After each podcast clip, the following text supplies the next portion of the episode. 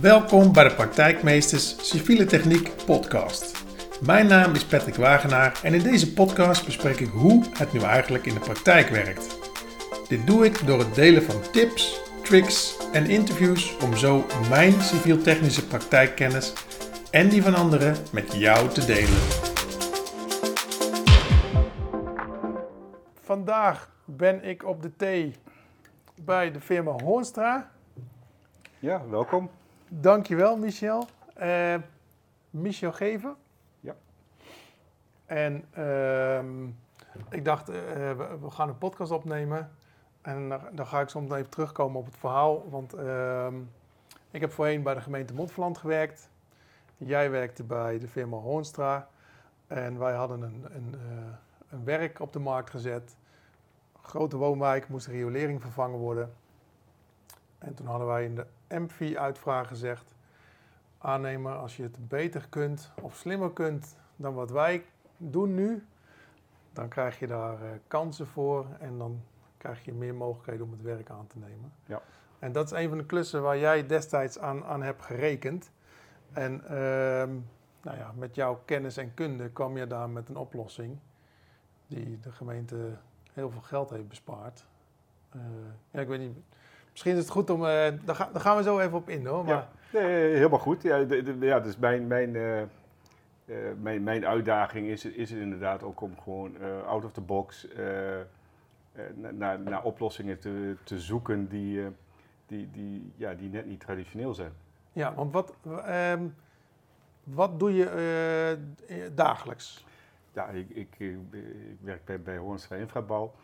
En daar uh, ja, heb ik een, heleboel verschillende functies. Uh, het is een, het is een familiebedrijf, 150 mensen.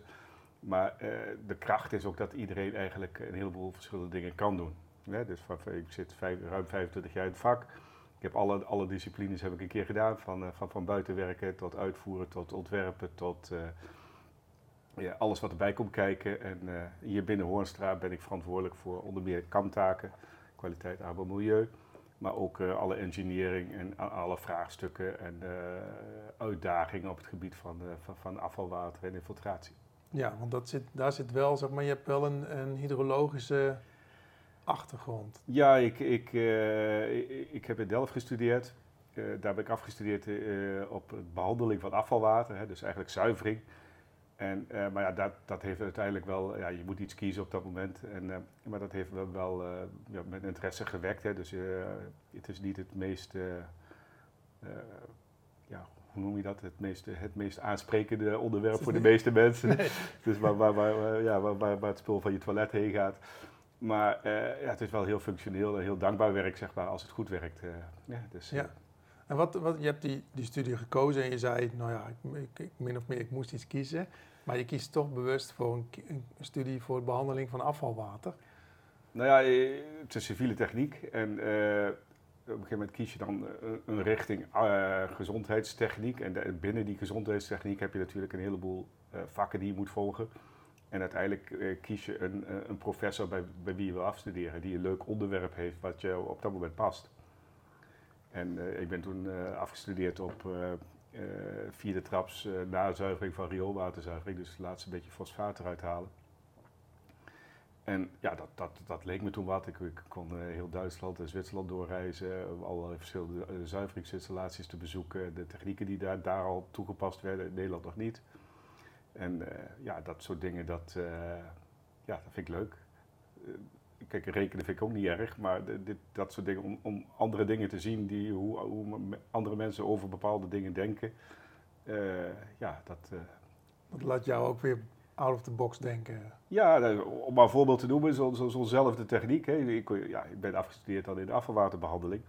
En uh, in, de, in de 80 jaren, 80, 90 jaren werd er in heel Nederland volgegooid met uh, bergbezinkbazijns. Ja. Dus de, in feite, ja, laatste stap uh, voordat het gaat overstorten, moet het, moet het een beetje bezinkbare vuil moet eruit. En uh, toen hebben wij een, een, een, bouwteam opdracht gekregen om mee te denken in, in de gemeente Oude IJsselstreek. Van, er moest nog één bazin gemaakt worden, maar ze wisten eigenlijk niet hoe. En daar ben ik op het idee gekomen om, om een rond bazin te maken. Een, een nabezinktank van een rioolwaterzuivering is toevallig ook rond. Ja, En die, die heeft als voordeel dus dat hij een overstootdrempel had van de, uiteindelijk van de ruim 80 meter. Dus, omdat hij helemaal rond... eh, ja, ja. dus de buitenste rand, bijna de buitenste rand, is in feite de overstootdrempel. En het water wordt aan de binnenkant ingevoerd, helemaal in het centrum, onder, onder, onder de bak door. En doordat je bijna een hele lange overstootdrempel hebt, heb je een hele eh, kleine overstortende straal. En dan werkt het dus helemaal het hele stelsel door. Dus dat je gewoon steeds minder drukhoogte hebt en dus minder water op straat. Oké, En een veel hoger zuiveringsrendement, want door die grote eh, doorstroombaar oppervlak eh, ja, is meteen je, je stroomsnelheid vrijwel nihil en bezinkt alles. waardoor alles on, alle, zeg maar, alle harde deeltjes zeg maar, onder blijven Ja. in de bak. Ja. Dus het rendement was eh, ja, maximaal en eh, ja, dus, dus wat dat betreft eh, ja, volgens mij de enige in Nederland. Ja, slim bedacht. En ehm, je, je bent afgestudeerd daar en wa- wa- wat ben je na je studie gaan doen? Ben ik in het familiebedrijf gestapt, Wegenbouw Geven. Ja, weet ik nog, uit, uit Didam ook. Ja, van Montferlandse tijd, die Ja. tijd. Ja, daar ook meer of, meer of minder in, in bouwteamachtige verbanden eh, met, samen met de gemeente eh, ja, de, bij dat hele kern aangepakt. En eh, dat verschoof eh, in het begin van alleen bovengrondse inrichting naar eh, kijken van ja, waterproblemen oplossen. Eh, en eh, ja, inderdaad dus ook eh, a- hoe heet het, eh, infiltreren, afkoppelen. En, eh, ja, en druk riool. Dus, Ja, eh, want het, het afkoppelen was in die tijd ook zeg maar een opgave landelijk om ehm, zeg maar de overstorten die, die werden ge- gedaan van het vuilwaterriolen op het schone oppervlaktewater om dat terug te brengen. Zijn er eigenlijk heel veel eh hemelwater aansluitingen zeg maar, van het eh, vuilwaterriool afgehaald. Ja, nou, eh, de primaire doelstelling was dus het, het, de belasting van het oppervlaktewater zoveel mogelijk terug te brengen. Hè. Dus daardoor werden ook die, die toen de tijd gedaan. En tegelijkertijd kwam die beweging op gang om te zorgen van ja, als er gewoon minder water in de buis komt, zal er ook minder water overstorten. Dus op een gegeven moment zochten ze ook steeds meer naar die combinatie. En, eh, en daarbij eh, werd het heel erg door de waterschappen gestimuleerd, omdat er gewoon, eh, als er minder water, min- minder fluctuaties in, in het aanbod aan rioolwater zit, is het zuiveringsrendement ook hoger. En ja, en, en kunnen de pompen kleiner en dan kan alles, ja, alles gewoon efficiënter. Ja, die fluctuaties kwamen door de hevige regenbuien in de zomer. Ja. Waarbij er in één keer enorm veel water kwam. Door, of in de winter, maar, in ieder Ja, geval, ja. maar, gewoon die, die, door, die, door die fluctuaties, eh, ja, daar, daar is eigenlijk eh, het grootste deel van het gemengde stelsel op, eh, op gedimensioneerd. En ook in principe de, de gemalen van het, van het waterschap Ja. en de zuivering. Toen kwam de switch min of meer naar een eh vuilwaterriool en een hemelwaterriool. Nou, waar, waar, waar was jij toen? eh, Nou, de, de, de, de switch echt vuilwater, hemelwater, die, die is eigenlijk al vanaf 1970 dat dat in Nederland in gang gezet is. Maar dat is echt gewoon een, een dichte buis. En, een, eh, en, en, en in principe een, gewoon twee dichte buizen, waarvan de één rechtstreeks naar het oppervlaktewater gaat. En eentje naar de zuivering. Maar er waren natuurlijk zoveel bestaande wijken waar ze eigenlijk niks aan gingen doen. En daar is uiteindelijk dus die, eh, die hele slag in gemaakt. En dat, in eerste instantie gingen ze dat ook bedenken van ja, we kunnen het met dichte buis doen, maar je kunt het ook eh, infiltreren. En ja, in, in die dam heb ik daar eigenlijk wel een hele, hele proeftuin gehad waar allerlei verschillende dingen hebben geprobeerd. ja, wadi's hebben we ook gemaakt met eh slokops. Ja, wadi's, de eerste drainagekolken, go- ook gewoon kolken koppelen met drains. Eh, ja, gewoon om eh kijken van, eh, we hebben, hoe heet het, krattenvelden met, met tunnels, krattenvelden met, met kratten. We hebben allerlei verschillende dingen. Water shells volgens mij nog, Ja. die, die gebogen kunststof eh, Ja, de- die dingen van Nierek Beugel, de, de Stormmasters. Ja. Dus, en ja, gek genoeg, bijna alles werkt. Gek genoeg zegt Ja. hij. Ja, sterker nog, in die dam hebben we zelfs als eerste in Nederland de uh, Permeo-bloks toegepast. Eh, welke blokken? ehm, ik ken wel de Permeo buis, maar Ja. de Permeo blokken. Wat, wat zijn dat voor? eh, Dat is een vierkantige, vierkantige Permeo-buis in een kleinere diameter. Ja, klein, Ja. Kleinere afmeting, zeg maar 20 bij 20 en, of 30 bij 30 met een holle kern. En wordt die als buis aangelegd? Eh, nou ja, het is in principe een product wat ko- afkomstig is eh, uit Duitsland. do- Door de Hamer toen de tijd eh, ontdekt. De Hamer is de producent van de Pemheo-buis. Oftewel degene die dat al- als eerste bedacht heeft. En die, die zocht daar naar toepassingen voor. En eh, wij hebben toen bedacht dat we als fundatie onder de trottoirbanden gaan gebruiken. Dus op plaats waar waar grondwater heel hoog is en je toch wil afkoppelen, Ja. Daar eh, ja, en niet de diepte grond in wil. Dus dan eh, zetten we ze dus onder de trottoirbanden in, in, in drainagezand. En eh, de, de kolken komen er aan de zijkanten tegenaan. Oké. Dus je een directe... Een, een doorga, doorgaande lijn met kolken die direct door die kolken gevoed wordt. En ja, het werkt. En toevallig tien jaar later wint het, wint het de betonprijs. Oké. En is dat ook nog... ehm, ik, we, duiken gelijk in zo'n eh, zo'n onderdeel. Maar Ja. ik vind het wel interessant. Als die Permeo-blokken eronder liggen, hè, Ja. hoe, hoe kan dat ge- gereinigd of onderhouden worden? Gewoon vanuit kolk naar kolk. Wordt om, gewoon, om de eh, 20 meter kun je gewoon vanuit de kolk er doorheen. Oh, je kan vanuit de kolk rechtstreeks Ja. in de leiding komen en dan... eh oh ja, Er zit, ook, er zit ook echt koud tegen de, tegen de kolk aan. Wel koud, in ieder geval. eh, Ja. Ja. Nou, dat is een leuke proeftuin dan, eh, Ja. waar je aan, aan mocht sleutelen. En, en diezelfde bloks die worden dus eh, nu eigenlijk als vervanger van, eh, van de goot gebruikt. Dus dat je, de, dat je de bloks echt aan het maaiveld legt als goot.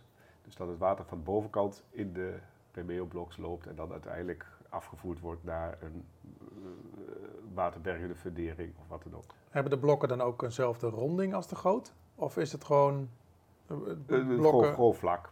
Vlak en het Ja. ligt iets lager dan, Ja. eh, dan de bestrating, waardoor het eigenlijk gewoon wegzakt? Ja. Ja, slimme constructies. Ja, het is. eh, ja, maar zo, maar zo, sowieso kun je ook, ook zien. Het is in principe een, een product wat eh, in Duitsland heel anders gebruikt werd. Het, het was daar meer een, een, een kabel, kabelgoot langs de spoorwegen. Dat ze, ze, ze wouden niet dat daar water in zou blijven staan, dus Ja. dat het eruit kon lopen. En ja, wij zagen er een andere mogelijkheid voor. Ja, nou ja, als het werkt. Ja. Ja. Dus eh, ja, zo, zo, moet je iedere keer net wat, eh, net wat anders bedenken. En wij hebben ook een keer contact gehad over een project ehm, ehm, namens de provincie bij, eh, langs de N224 bij Ede. Ja. En ik weet, eh, ik begon toen net eh, bij de provincie, ik kreeg een project en dat mocht uitgevoerd worden, was al voorbereid. En daar moest een, eh, een, een grote riool in komen. Tussen een fietspad en een rijbaan. En een rij bomen stond ernaast in de buurt, Ja. grote eiken. En bij het proberen om die riolering de grond in te krijgen, na drie meter kwamen we tot de conclusie: eh, dit gaat met de huidige boomwortels never nooit lukken. Nee. De aannemer is eh, gelukkig op de tijd gestopt. Maar er moest wel een riool komen. Mhm. En toen, eh, toen hebben wij geschakeld. En jouw oplossing, nou ja, misschien kun je hem zelf delen. Nou ja, kijk, eh, eh, binnen de Hoornstra Club eh, hebben we een, methode ontwikkeld om in feite dus ook hemelwater verticaal te infiltreren. Dus de buis in plaats van horizontaal te leggen, ja, dan brengen we hem gewoon rechtstandig de grond in. En dat, dat heeft een aantal voordelen. Kijk, het is zeker niet altijd de meest, de meest gunstige methode, maar het is zeker een methode die, die het overwegen waard is. Want wanneer, ehm, eh, nou misschien eh, toelichting voor de mensen die denken, oh, oké, verticale drainage, wat, waar, waar hebben we het over? Eh, da- daar hadden we het over een buis. Ik dacht, rond 500, 600 uit mijn hoofd. ja, Dus wij kunnen ze aanbrengen, wij brengen ze aan van, zeg maar, van, vanaf rond 200, 20 centimeter tot, tot 80 centimeter. En dat, dat, ja, dan moet je dan een gat van boren van 30 centimeter tot, tot een meter. En eh, tot een, een diepte van, eh, van 6, 7 meter. ja. En eigenlijk de pijp die normaal als riolering horizontaal ligt, eh, in dit geval was het kunststof, Ja. gaat dan met de machine van bovenaf naar beneden, wordt de grond ingedrukt. En daar zit... eh, Nou, niet gedrukt. eh. Nou, het gat is al geboord, dus Ja. de buis glijdt erin. Eh, daar zit volgens mij nog een doek om de, Ja. om de buis heen. maar dat is hetzelfde doek in principe als gewoon bij de horizontale toepassing. Ja, want eh jij gaf toen ook aan, als eh, het water vanuit de kolk erin komt, dan heb je normaal zeg maar eh, de afwatering wat normaal zeg maar, het hangwaterprofiel is. Ja, Alleen in de diepere lagen zitten ook andere grondwaterstromen, waardoor je water eigenlijk vrij snel wordt afgevoerd. Ja, ja, je hebt natuurlijk, je kunt twee situaties hebben, hè, afhankelijk van waar je in Nederland zit, hoe hoog de grondwaterstand is. Gek genoeg werkt het het beste als je die, eh, die verticale infiltratie in het grondwater zet. Iedereen denkt van ja, dan heb ik geen berging, dat klopt. Hè, dus, maar berging is sowieso eigenlijk eh, het zwakste punt van deze toepassing. Want ja, je hebt maar een, heel klein stukje buislengte. En eh, in vergelijking met een totale straatlengte is dat is maar een fractie van wat je normaal aan berging hebt. Maar doordat je in het grondwater infiltreert, dan hoeft de, de lucht die normaal tussen de korrels van het zand zit, hoeft niet meer te ontsnappen. Dus, dus dat heeft gewoon veel minder weerstand. En, daar, en dat gecombineerd met de, de waterdruk die je eigenlijk opbouwt, hè, dus de lengte van de buis, geeft gewoon een aantal meters waterklom druk op de bodem van, de, van je infiltratie. Dus dit perst het als het ware gewoon de grond in. En daardoor wordt je water vanaf de straat eigenlijk sneller opgenomen in het Ja. grondwater. De infiltratiecapaciteit is vele malen hoger als bij een horizontaal systeem. Dat is het grote voordeel. En als je eh, een verticale drainage toepast, zijn er nog. eh, ehm, ja, je gaf al aan, het systeem is ehm, ja, voor, sommige plekken toepasbaar, voor andere plekken niet. Eh, let je juist op een hoge, hoge K-waarde, dus een hoge infiltratiewaarde, of is dat helemaal niet van toepassing? Wa- Wat zijn, eigenlijk, wat zijn Ja, de punten waarop je zegt van nou, op deze plekken zou je dat zeker moeten overwegen? Nou, als, het gewoon überhaupt zanderige grond is, dan, dan, dan ja, moet gek gaan, wil het niet lukken. Maar een K-waarde is uiteraard altijd van belang. Hoe, hoe hoger die K-waarde is, ook voor, voor dit systeem, eh, des te meer eh, water raak je in een bepaalde tijdseenheid kwijt. Dus dat is, eh, ja, dat, dat, dat is op zich logisch. Maar het, het, de grootste eh, uitdaging is, de meeste K-waardebepalingen worden eigenlijk voor horizontale systemen gemaakt. Dus die gaan maar maximaal 2 meter diep. En ja, wat daaronder zit, ja, dat, ja, moeten we zo diep boren, dat is lastig. Dan zit je in het grondwater of eh, ja, dat weet je dan niet. Dus je moet echt wel van tevoren gericht onderzoek doen eh, als je de situatie nog niet kent. Dus je zou eigenlijk je onderzoek veel dieper moeten doen, omdat je infiltratie, verticale infiltratie ook tot wel 6 meter kan Ja. gaan. Precies. Ja, En dan het liefst als het ware gewoon in, eh, in, in het klein een simulatietje doen. en hoe doe je dat? Eh, gewoon zo'nzelfde boring, alleen dan eh, in, in pijlbuisformaat eh, met de, dezelfde perforatie als je uiteindelijk in het groot gaat aanbrengen. En als je die gewoon vult met water en blijft vullen, dan kun je zien wat die uiteindelijk eh, eh, aan kubus kwijtraakt. En dat kun je extrapoleren naar een grotere versie.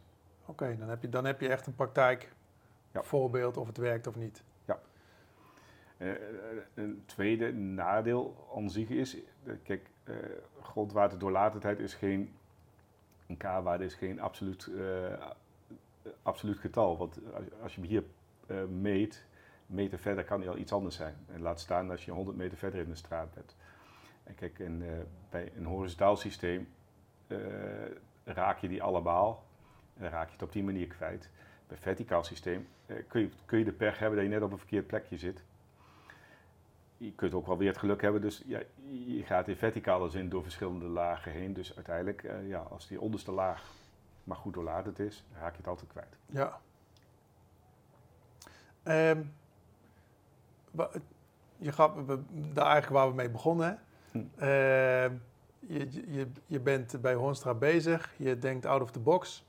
Ehm, ik begon net van, nou, eh, je hebt een keer eh, eh, jouw licht laten schijnen over een project in, eh in Serenberg, een woonwijk. Ja. En ehm, ik, vond wel, ik vond het wel mooi om te zien, we hadden als, als opdrachtgever, als gemeente, hadden wij bedacht, wij hebben volgens mij een heel goed rioolsysteem bedacht.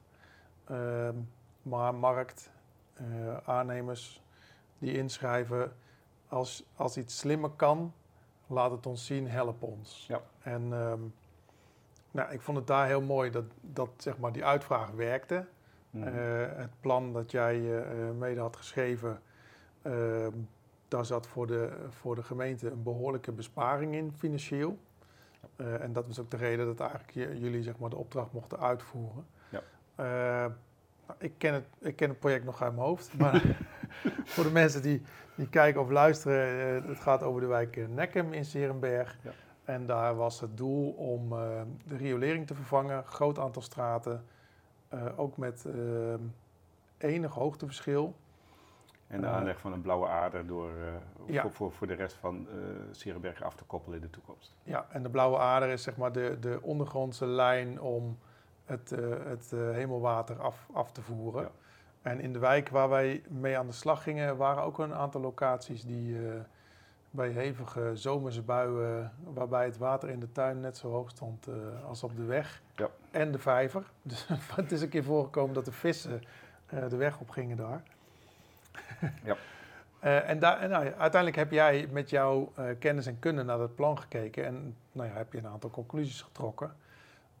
Kun je vertellen hoe je, hoe je zo'n plan bekijkt en hoe jij zeg maar, te werk gaat om te kijken waar mogelijkheden zitten?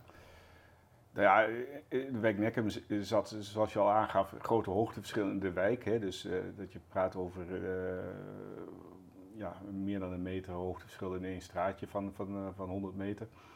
Kijk, als je dat ziet, dan, en je ziet dan dat het riool ontworpen is met allemaal valputten om, om iedere keer die, dat hoogteverschil op te vangen.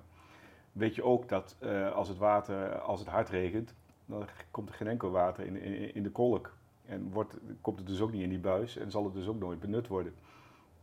Dus dan kun je in mijn optiek beter gewoon zeggen van nou, daar leggen we dan maar geen hemelwaterriool daarin, maar vangen we het onderin op. En ja, doordat moet je natuurlijk dan wel voldoende robuust dimensioneren en uitvoeren. Niet gewoon een simpel kolkje midden in een kruising, want ja, die, die moet het wel aankunnen. En die moet ook niet door, bladeren verstopt raken, dus moet echt een gewoon een inspectieput. Die dan rechtstreeks uh, in dit geval dan op de, op de blauwe aarde aangesloten is. En ja, die al het water soepel kan verwerken. een andere ja, innovatieve toepassing, nou, in, ieder geval, wat niet alledaags is. Wat we daar wel hebben gedaan is, ja, het infiltratieriool wordt daar helemaal in een, ruim pakket van drainagezand aangebracht. Ja. En dat zand is eigenlijk zo doorlatend dat je het eigenlijk ook als buis kunt zien. In feite, de, het contactvlak tussen de sleuf en het drainagezand is eigenlijk het infiltratieoppervlak. Dus je gaat het, het infiltratieoppervlak vele malen groter maken door de toepassing van drainagezand. Nou, nou in, feite gebeurt het al. Kijk, als je doorrekent, kijk, de wand van die infiltratiebuis, die is, die is zo lekker als een mandje, dus daar is hij op gemaakt. De drainagezand heeft een, een doorlaattijd van minimaal uh, eh, 20 meter per, dag. Dat is de minimale eis, maar meestal is hij vele malen hoger. En dan kom je bij de sleufwand en die is dan ja, 2 meter per dag. Nou, doordat uh, dat, is, dat raakvlak is maatgevend. En daardoor kun je zeggen van ja, moet eigenlijk wel die hele buis die je daar in de grond legt, moet die wel uh, waterdoorlatend zijn. Dus wij hebben daar de buis om en om gelegd. Moet je wel een leverancier hebben die dat inderdaad dan ook, uh, waar, waar, de Permeo of Medina of uh, wat voor buizen dan ook, kunnen aansluiten op de dichte buis. In dit geval kon dat. Ja. En daarmee, ja, waterdoorlatende buizen, ondanks dat er minder beton in zit, zijn duurder. Uh, als, als een dichte buis. En uh, ja, daardoor bespaar je ook aanzienlijk op de kosten en niet op de functionaliteit. De berging blijft hetzelfde, de infiltratiecapaciteit blijft hetzelfde. En uh, ja, het is, en het werkt nog steeds. Ja, het werkt heel goed. we hebben geen klachten meer gehad na de zomerse buien. Dat is altijd een beetje een spannend moment hè, als het is aangelegd om te kijken hoe dat. Uh, ja, dat, zie je wat, wat ik zelf ook altijd graag doe. Hè. Ik, op het moment dat ik uh, ergens uh, iets ontworpen of iets bedacht heb, en, zeker in het gebied van, van, van, regenwater en dergelijke, ja, bij iedere bui ga ik toch wel even rondrijden van ja. hoe werkt het nog steeds. dus kijk, ja, en, en daar zijn dan ook. Kijk, als je dus inderdaad zo'n zo'n verdiepte put maakt, waar je, waar je van, van hoger gelegen ja, hoog, hoog, hoog gelegen uit de wijk het water opvangt, dan kun je dat ook combineren met een, eh, een, een nieuwe verkeersremmende maatregel. Dus een, in plaats van een drempel, een, een gat. Ja, want dat is daar ook gebeurd. Ja. Hè, dus het, je hebt eigenlijk ga je uh, een beetje integraal kijken naar de inrichting van de openbare ruimte. Eh, er moeten parkeervakken in, er moet een weg in, er moet een trottoir in. Eh, maar er leeft nog een probleem. Eh, er is een waterprobleem. En we willen eigenlijk dat er niet te hard gereden wordt. Ja. En hier is die gecombineerd door in de plaats van een, een drempelconstructie een soort, eh, ja, oneerbiedig te zeggen, een kuil te maken. Eh, dat tevens al het, al het hemelwater afvangt. Maar er ook voor zorgt dat je er niet met eh 50 km per uur doorheen kan. Nou ja, en, en, en de praktijk leert dus dat het inderdaad ook echt als zodanig opgevat wordt. Het is een snelheidsremmende maatregel. En persoonlijk vind ik het heel fijn dus dat door, door die kuil wordt eh, water ook veel zichtbaarder. Ja, ja dat, eh, dat wou ik nog aangeven. Je, Ja. hebt, je, hebt, je realiseert je waarom je door een kuil gaat, omdat er eigenlijk een hele grote eh, ja, open put Ja. onderin zit. En iedereen weet, dit is de opvang voor het hemelwater. Ja, maar als het een beetje regent, zie je ook gewoon het water eh, uiteindelijk gewoon daarheen stromen. Je ziet gewoon als, ja, ik wil niet zeggen een riviertje, maar je ziet wel een dunne waterfilm. Eh, uiteindelijk eh, zie je weglopen en anders ja, bij een beetje weinig regen, dus een klein buitje, zie je eigenlijk op straat nooit geen, re- geen Nee, het gaat direct naar de zijkant, Ja, het- kolken in. En, het moet zo snel mogelijk weg, het moet niet zichtbaar zijn. Ja, En ja, nu, nu worden als goed is iedereen bewust van dat, het, dat er iets speciaals met het water gebeurt. ja. En je gaf al aan, ik heb eh, in, eh, in jouw werk in Didam was eigenlijk een soort eh, ja, proeftuin. Er gingen heel veel dingen goed. Wa- Wat zijn nou dingen waarvan je zegt, goh, als ik dit nog een keer zou mogen doen, dan zou ik het op deze manier doen om, om daar een verbetering in te doen. Ik denk dat wel, kijk, uiteindelijk is deze podcast bedoeld zeg maar om, Om van te leren, ja. om van te leren. En hoe kun je beter van iemand leren die het daadwerkelijk heeft gedaan buiten? Ja, eh, dingen die eh, in de praktijk heel vaak vergeten worden en nog steeds, is dat je ook goed gaat nadenken over hoe ga ik het onderhouden, hoe ga ik het beheren. Dus er zijn genoeg gemeentes waar wij eh, honderden, zo niet duizenden verticale boringen geplaatst hebben, maar die, ze werken nog steeds. Maar ik denk als je ze preventief eens een keer laat reinigen of zo, dan, dan, dan- garandeer je dat het voor een veel langere levensduur als dat het, ja, op een gegeven moment gaan ze ermee ophouden. Onderhoud is echt wel eh, Ja, van belang. ja eh, omdat het iets is wat, wat, wat, ja, wat, wat de boer niet kent. Dat, eh, maar uiteindelijk, ja, op die manier, je moet er naar kijken voordat er problemen ontstaan. Ja, dat is een hele goeie. Als jij jezelf een, een tip mag geven met de kennis die je nu hebt, maar je, je bent net van school af. Je hebt net je, je opleiding gedaan en ehm, je afstudeeropdracht met afvalwater. Eh, welk, welke tip zou jij jezelf geven? Eh, b- blijf, blijf je, je blikveld breed houden, zeg maar. Kijk, eh, de, de maatschappij dwingt je tegenwoordig om, om specialist in iets te worden. En eh, de beste specialisten komen voort uit generalisten. Doordat je ook dingen van andere vakgebieden ziet, doordat je dingen ook eh, en, en die connectie kunt maken, ja, daar, dan, dat is de enige manier waarop je echt verder komt. Anders, anders heb je geen enkele innovatie in de hele sector. Ik moet dan gelijk denken aan jouw eh, innovatie van de ronde eh rioolzuiveringsput die je die toepast als een... Ja. Maar ook van een kabelkoker naar, naar een infiltratiebuis. Tot, eh, ja, je moet gewoon verder blijven kijken dat je... Dat, ja, dat is de enige manier waarop je het eigenlijk uiteindelijk kunt oplossen. Ja, ik ben wel benieuwd. Ik, maar je mag hem helemaal zelf invullen. Zie jij jezelf als een praktijkmeester? Eh, ja, dat is een ander ding. Je moet ook weten van, eh, als je alles alleen maar op papier bedenkt eh, en, je komt nooit buiten, dan, wordt het hem ook niet. Je moet het ook gedragen krijgen door de jongens die het uiteindelijk eh, eh, moeten doen. En eh, ja, als ze jou ook regelmatig met, met de werkschoenen en de werkjas buiten zien en, ook niet te, te beroerd zijn om die vies te maken, dan, ja, dan, dan krijg je veel meer voor elkaar. En, ja, en dan, dan zie je het, proble- het echte probleem. Of de echte uitdaging, zeg maar. Ja, dus jouw advies zou eigenlijk zijn, ga naar buiten. Absoluut. Ja, ik, ik denk dat nog steeds te weinig gebeurt. Jammer genoeg wel. Ja, dat, dat- is net als het specialisatiedrang eh, van, van de maatschappij. eh, ja, is dat een voortvloeisel eruit, denk ik.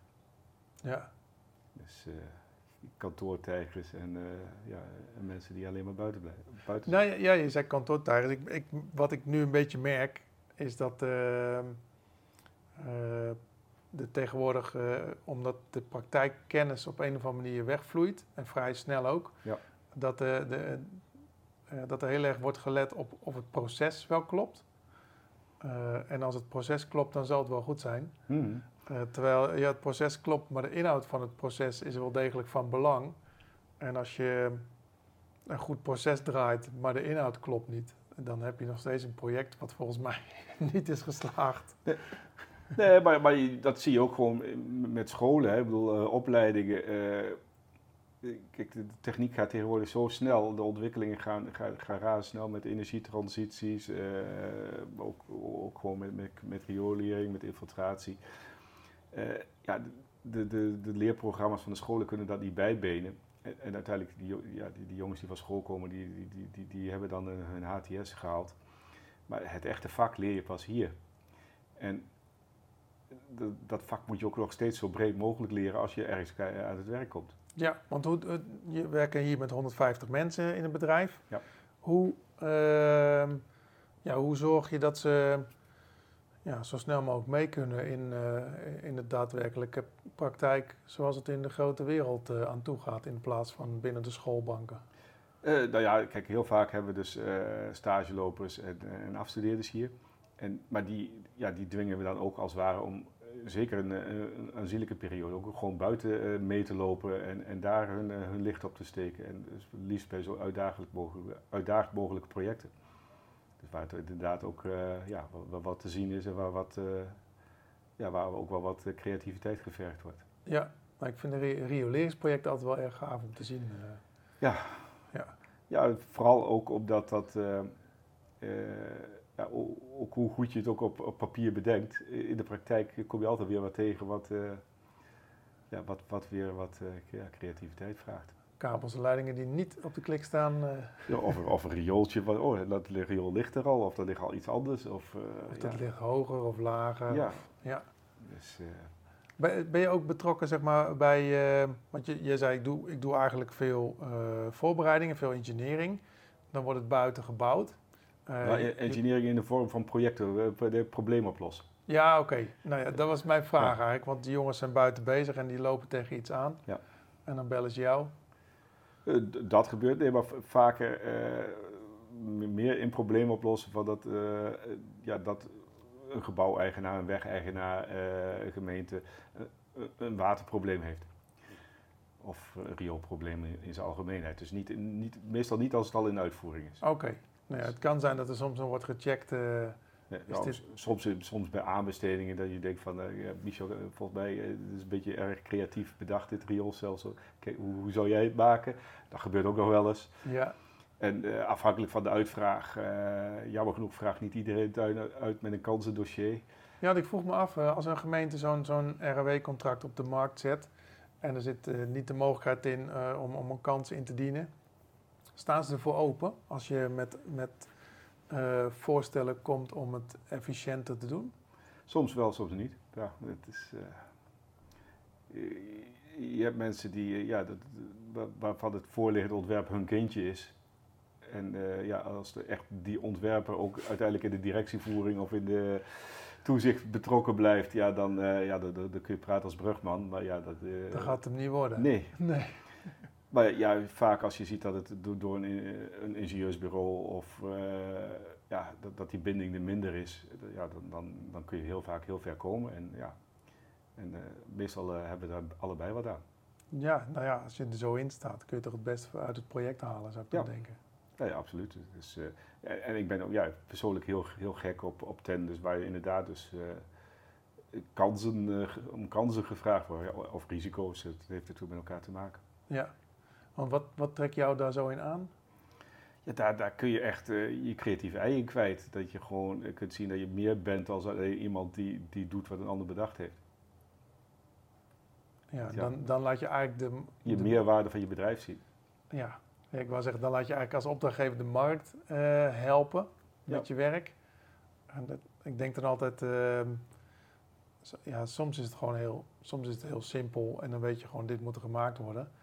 Maar als je toch eh, een samenwerking aangaat met een partij die dag in dag uit dit soort projecten realiseert, dan heb je toch met iemand te maken die eigenlijk heel goed weet wat hij aan het doen is. Ja. En als je daar eh, echt een samenwerking mee aangaat, kun je volgens mij daar meer, kun je er meer uithalen. Nee, ja, absoluut. Kijk, eh, ja, de, de samenwerking zoals dat de- destijds in Didam was, is daar een heel goed voorbeeld van. Dus Ja, het gaat gewoon om dat je met de, ja, de laagst maatschappelijke kosten maximaal res- resultaat krijgt. En eh, Ja. dus zolang dat vertrouwen erin is dat, dat, dat het eh, bij alle twee zo, zo werkt, dan eh, ja, dat, dan kun je mooie projecten maken. ja, absoluut. Ja. En zijn er nog zaken waarvan je zegt, goh, die, die, hebben eigenlijk, die hebben nog niet de revue gepasseerd? Nou ja, kijk, we, we hebben het nu alleen over, dus alleen met name over infiltratie gehad. Infiltratie Mhm. van water is wel echt wel een van onze speerpunten. Aan de andere kant vind ik ook dat ja, duurzaamheid van projecten, dat is iets waar we nu met z'n allen eh, mee te maken gaan krijgen. Eh, door, door de verplichting van de overheid uit, maar ook gewoon eh, door, eh, ja, eh, Ja, door gewoon de wil om het anders en beter te doen. Ja. Precies. Eh, maar ja, daar, daar merk ik ook nog te vaak dat eh, eh, te veel mensen acteren alsof het is, het is opgelegd en ik moet het daarom doen. En de, nog niet echt de, de, de intrinsieke wil is om, om het daadwerkelijk te doen. Zo, zo van ja, wat heeft, het is een druppel op een gloeiende plaat. En terwijl er juist in de openbare ruimte enorm veel kansen liggen om het, als je het integraal bekijkt, zeker dus in een vroeg stadium, eh, alle partijen bij elkaar haalt, is er enorm veel winst te halen. Nou, heb, heb je daar misschien een, een praktijkvoorbeeld van, waar je zegt van, oh, dat is, bij dat project liep het eigenlijk eh, heel mooi? Eh, ja, er zijn, zijn natuurlijk meerdere projecten, maar, als je, maar het gaat erom, eh, kijk, eh, het hoeft niet altijd dat de aannemer erbij betrokken is, maar ook gewoon dat de opdrachtgever al eh, vroegtijdig hun, eigen team inschakelt over de volle breedte. Kijk, vaak is er een probleem van, ja, er moet een rotonde komen, er moet een brug komen, er moet een fietspad komen. En daar gaat de civiel techneut, die gaat ja, gewoon een fietspad maken zoals het in hun, in hun standaard eh, details eh, ergens beschreven staat. En that's it. En dat, maken we een bestekje van. Oh ja, het moet er duurzaam, oh, eh, eh, we maken er duurzaam beton van.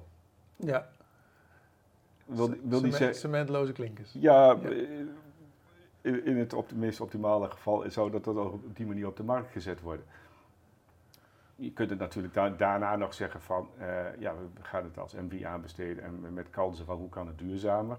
Maar dan zijn eigenlijk de meest principiële keuzes zijn eigenlijk al gemaakt. Van, moet dat ding überhaupt daar komen te liggen? Als hij ergens anders ligt, eh, heb je misschien een heel andere verdering nodig. Of kan er, sluit, u, eh, sluit vast tegen de rijbaan aan, dan heb je minder... eh, of juist verder ervan af, als je er tussenin wat de waterberging wil realiseren. Materialisering, maar ook dubbel gebruik van, van het fietspad. Misschien moet er daarnaast nog wel een apart voetpad aangelegd worden, of een ruiterpad, of een. eh, gewoon door meerdere partijen eh, gewoon creatief erover na te laten denken.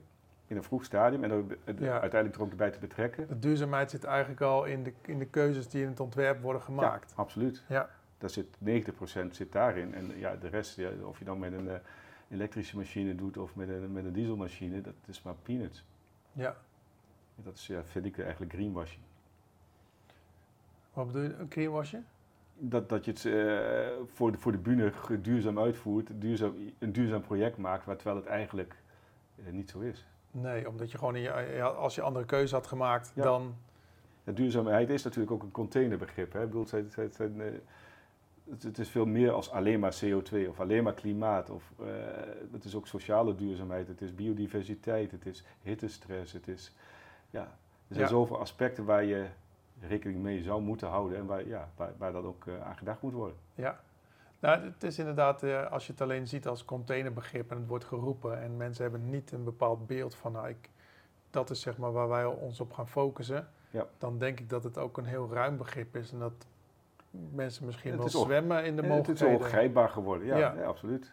Ja, het moet circulair. Hè? Ik bedoel, in 2030 moeten wij eh, de helft circulair aanbesteden. Weet je wat circulair aanbesteden is? Nee, eh, circulair aanbesteden niet, maar ik kan me voorstellen dat de materiaal die gebruikt worden weer hergebruikt kunnen worden. Ja. Maar dat is puur mijn eigen interpretatie. Ja, nee, maar daarom. Dit, dit is ook niet concreet omschreven. Dus doordat, ja, doordat de vraag en de, de, de, de eis eigenlijk al niet concreet is. eh, En gaat, ja, iedereen heeft een eigen invulling Ja. dan. Ja, dus, eh, ja, het uiteindelijke doel is, is dat er geen primaire grondstoffen meer gewonnen worden voor een project. ja. ja dan, dan heb je alles. Ehm, het- dan recycle je continu alles eigenlijk. Ja, ja eh, hergebruiken, ja. Ja. Hoogwaardig recyclen, upcyclen, eh, ja. Ja. Dus dat is, eh, ja, dat is de volgende uitdaging. Ja, zou ook nog van de lat. Ja, maar ja, kijk, dat, eh, het, het is iets wat, eh, waar ik denk ik persoonlijk eh, in de hele wereld, zeker in Nederland, nog te veel kansen, eh, ja, gewoon, eh, die, laat mij gewoon liggen. Dus doordat men te veel focust op hun eigen specialisme. Zo, hoe- zou je daar als aannemer een andere invulling aan kunnen geven? Of laat ik het zo zeggen, ik, ik stel de vraag omdat je eh, als een aannemer zeg maar, kansen of mogelijkheden ziet, dan moet het ook worden geboden in de uitvraag van de opdrachtgever. Ja. Dus eh, in mijn geval zit ik veel aan de opdrachtgeverskant. Eh, als ik hier zelf geen kansen zie, kan het wel zijn dat de markt ze ziet, maar het kan ook eh, heel goed zijn dat door mijn uitvraag er juist beperkt wordt in de mogelijkheden die de markt kan, Ja. kan invullen.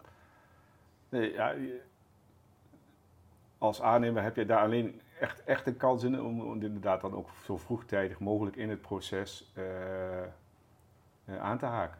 Ja, Een bouw, bouwteam. Dan kom je in bouwteamachtige zaken of eh, misschien zelfs UAVGC, als alleen eh, het eindbeeld dan bekend is of eh, een bepaalde eisen. Ja, Dus, eh, maar ja, dat liefst bouwteam. Maar dan kun je inderdaad gewoon met alle beherende partijen eh, ja, vrij over discussiëren. En dat, ja, eh, eh, wil niet zeggen dat er altijd de, de meest duurzame keuze gemaakt wordt, maar dan wordt de duurzaamheid wel op de juiste manier meegewogen.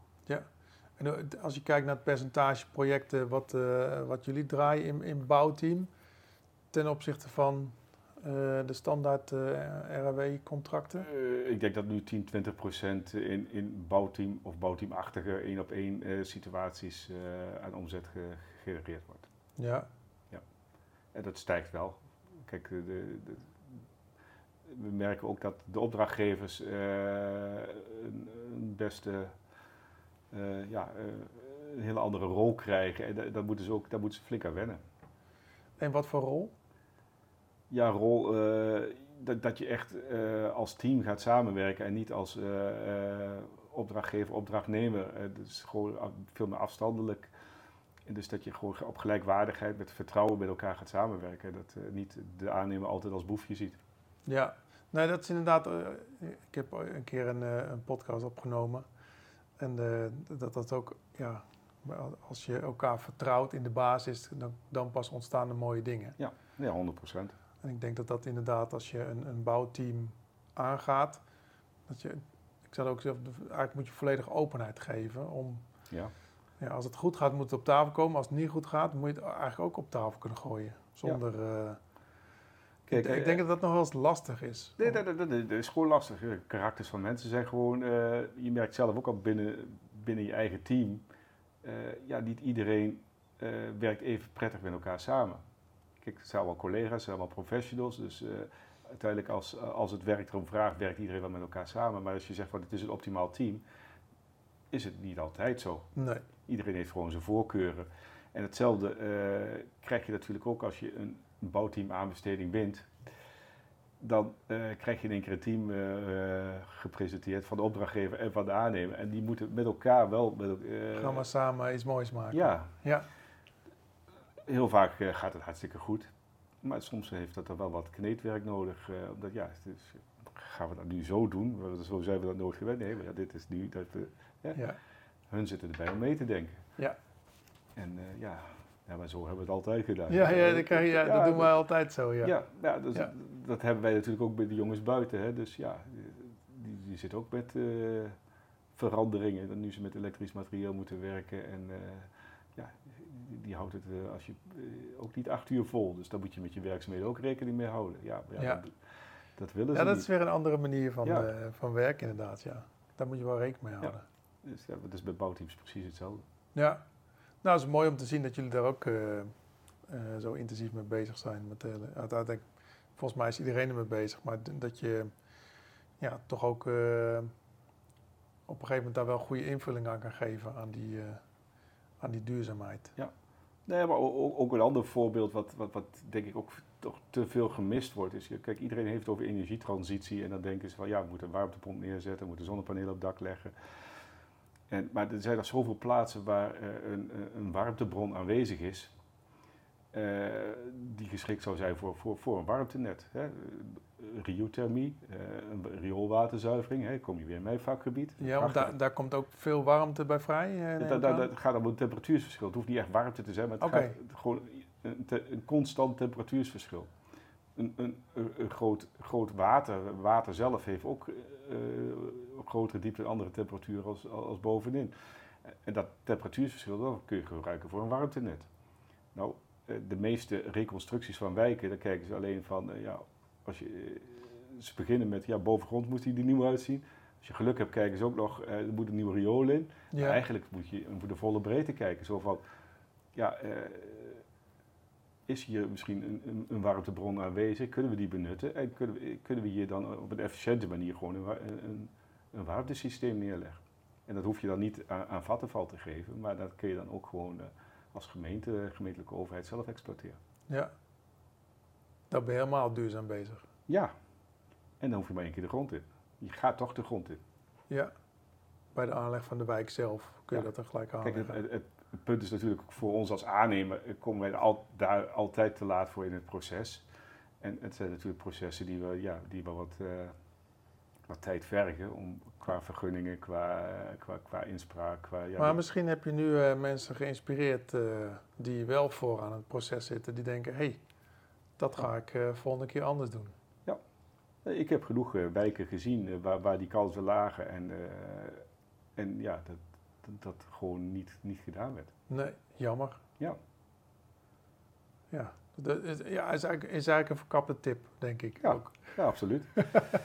Kijk, ja, je, wat ik al in het begin ook al zei, probeer je, breed, je, je blikveld zo breed mogelijk te houden. En eh, ja, natuurlijk, je moet je eigen discipline niet uit het oog verliezen. Maar ja, je moet zeker eh, kijken wat er nog meer in de, in de wereld eh, te koop is. Ja, nou dat lijkt me een hele mooie afsluiter, Michel. Ja. Ik wil jou enorm bedanken voor, jou, eh, voor dit gesprek. Niks te danken. Ik vond het eh, superleuk en ook leerzaam. Ik hoop voor de kijkers en luisteraars ook. eh, Ja. als, als mensen jou nog willen benaderen of ze hebben vragen over eh, bijvoorbeeld verticale infiltratie of ze willen in contact komen met, met Hoornstra, hoe kunnen ze dat het beste doen? Het eenvoudigste is gewoon naar de, naar de website van Hoornstra www.hoornstra-infrabouw.nl. Daar staan mijn gegevens, daar staan eh, ook de, systeem, de werking van het systeem van verticale infiltratie uitgelegd. eh, dus in feite de folder kun je downloaden. En mijn persoonlijke contactgegevens staan er ook onder, dus eh, geen Ja. probleem. Nou, hartstikke goed. Eh dankjewel nogmaals. Ja, jij ook, was leuk. Fijn je weer een keer gezien te hebben. Wederzijds. Ja. Bedankt voor het luisteren naar deze podcast. Wil je nooit meer een aflevering missen? Abonneer je dan in je podcast app of op ons YouTube kanaal. Wil je meer informatie? Kijk dan op praktijkmeesters.nl schuine streep podcast.